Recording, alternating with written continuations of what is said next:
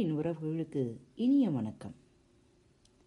நாம் இன்று விக்ரமாதித்தன் கதையில் சரவிடக்கு சொல்லப்போகும் கதையை இன்று நாம் கேட்கப் போகிறோம். வாருங்கள் கேட்கலாம். சரவிளக்கை பார்த்து மீதி கதையும் கூறும்படி கேட்டுக்கொண்டான் விக்ரமாதித்தன். சரவிளக்கு தனக்கு தெரிந்த கதையை சொல்லத் தொடங்கியது. காந்தரூபனை தெய்வ கண்ணியை தூக்கிச் சென்ற சிறிது நேரத்தில் காந்தரூபி கண்விழித்து பார்த்தாள். அருகில் படுத்திருந்த கணவன் காந்தருமனை காணாமல் மாளிகை முழுவதும் தேடினாள். அவனை காணாமையால் சோர்ந்து மயங்கி விழுந்து விட்டாள். நகர் முழுதும் காந்தரூபனை காணாததும் காந்தரூபி மயக்கமுற்று விழுந்ததும் பரவியது. கந்தநாதன் காதுக்கு செய்தி எட்டியதும் அவன் விரைந்து வந்தான். நாலா பக்கங்களுக்கும் ஆட்களை அனுப்பி தேடும்படி சொன்னான். அவர்கள் போய் எங்கு தேடியும் காந்தரூபன் காணப்படவில்லை என்று திரும்பி வந்து சொன்னார்கள். ஏழு தெய்வ கண்ணியரும் தினம் ஒருவராக காந்தருமனிடம் பேசி உல்லாசமாக கழித்தனர். ஒரு நாள் அந்த கண்ணியர் எழுவரும் காந்தரூபியும் நம்மை போன்ற பெண்ணல்லவா? முறைப்படி காந்தரூபனை அவளிடம் ஒரு நாள் அனுப்பலாம் என்று தீர்மானித்தனர்.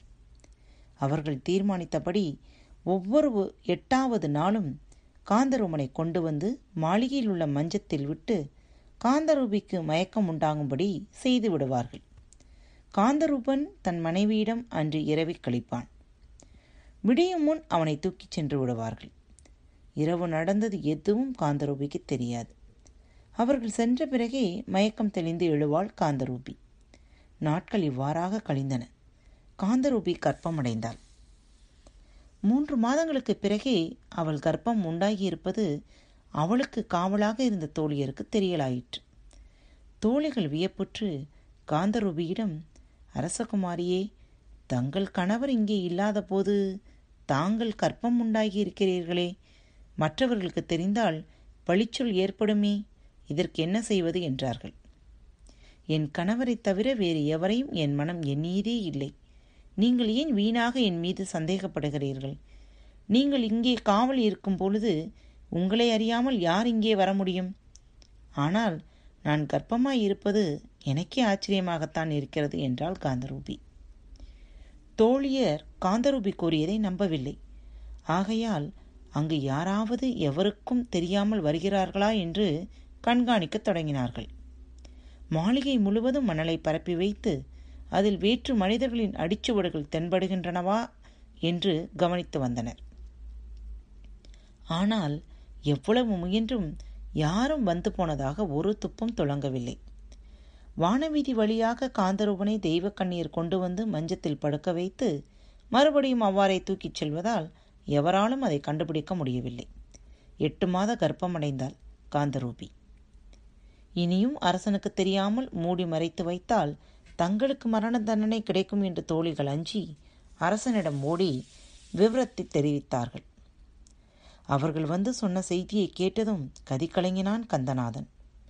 அரச குடும்பத்திற்கு இப்படி ஒரு அவமானம் நேர்ந்து விட்டதே என்று கவலையிட்டு அமைச்சனை அழைத்து வரச் சொல்லி விவரத்தை கூறி இதற்கு என்ன செய்யலாம் என்று ஆலோசனை கேட்டான். அரசே அரச குடும்ப பெண் எவரேனும் ஒழுக்கம் தவறி நடந்தால் அவளை நடு இரவில் தலையாரியிடம் ஒப்படைத்து காட்டில் கொண்டு போய் விட்டுவிடச் செய்ய வேண்டும் என்று மனு மனுநீதி கூறுகிறது. ஆகையால் அவ்வாறே செய்துவிட வேண்டும் என்றான் அமைச்சன்.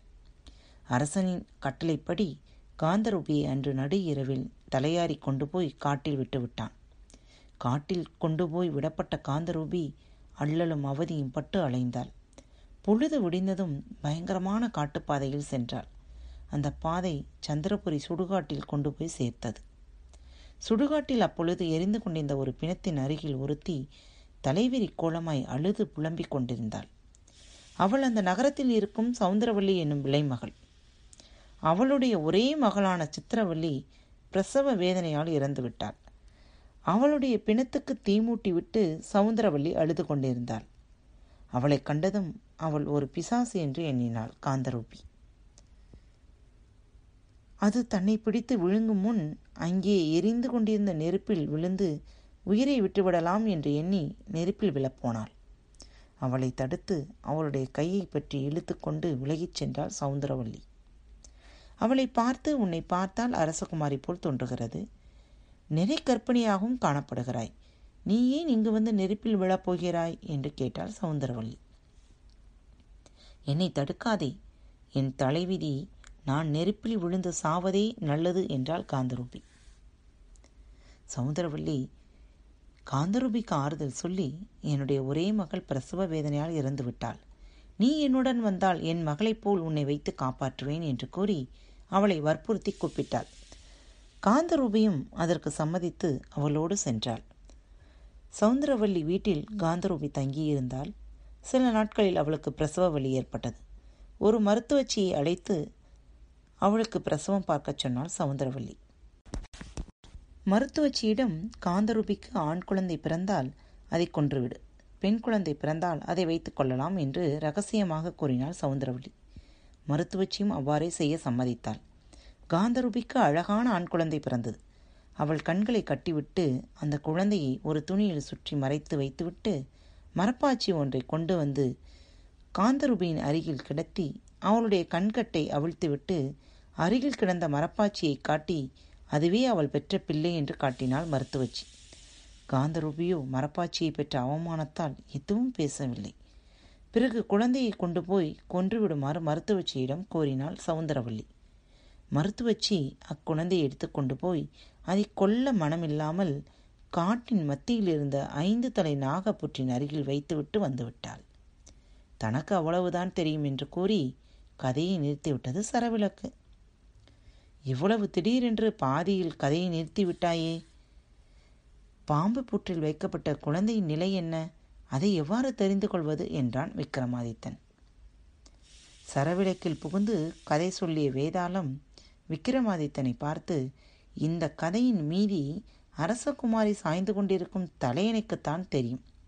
அதை கேட்டு தெரிந்து கொள் என்று கூறி தலையணைக்குள் புகுந்து கொண்டது. பாரத் வலையொலி பக்கத்தின் நிகழ்ச்சிகள் உங்களுக்கு பிடித்திருந்தால் சப்ஸ்கிரைப் மற்றும் ஃபாலோ செய்யுங்கள். உங்களது அனைத்து கருத்துக்களும் அன்போடு வரவேற்கப்படுகின்றன. நன்றி. இப்படிக்கு உங்கள் அன்பு தோழி.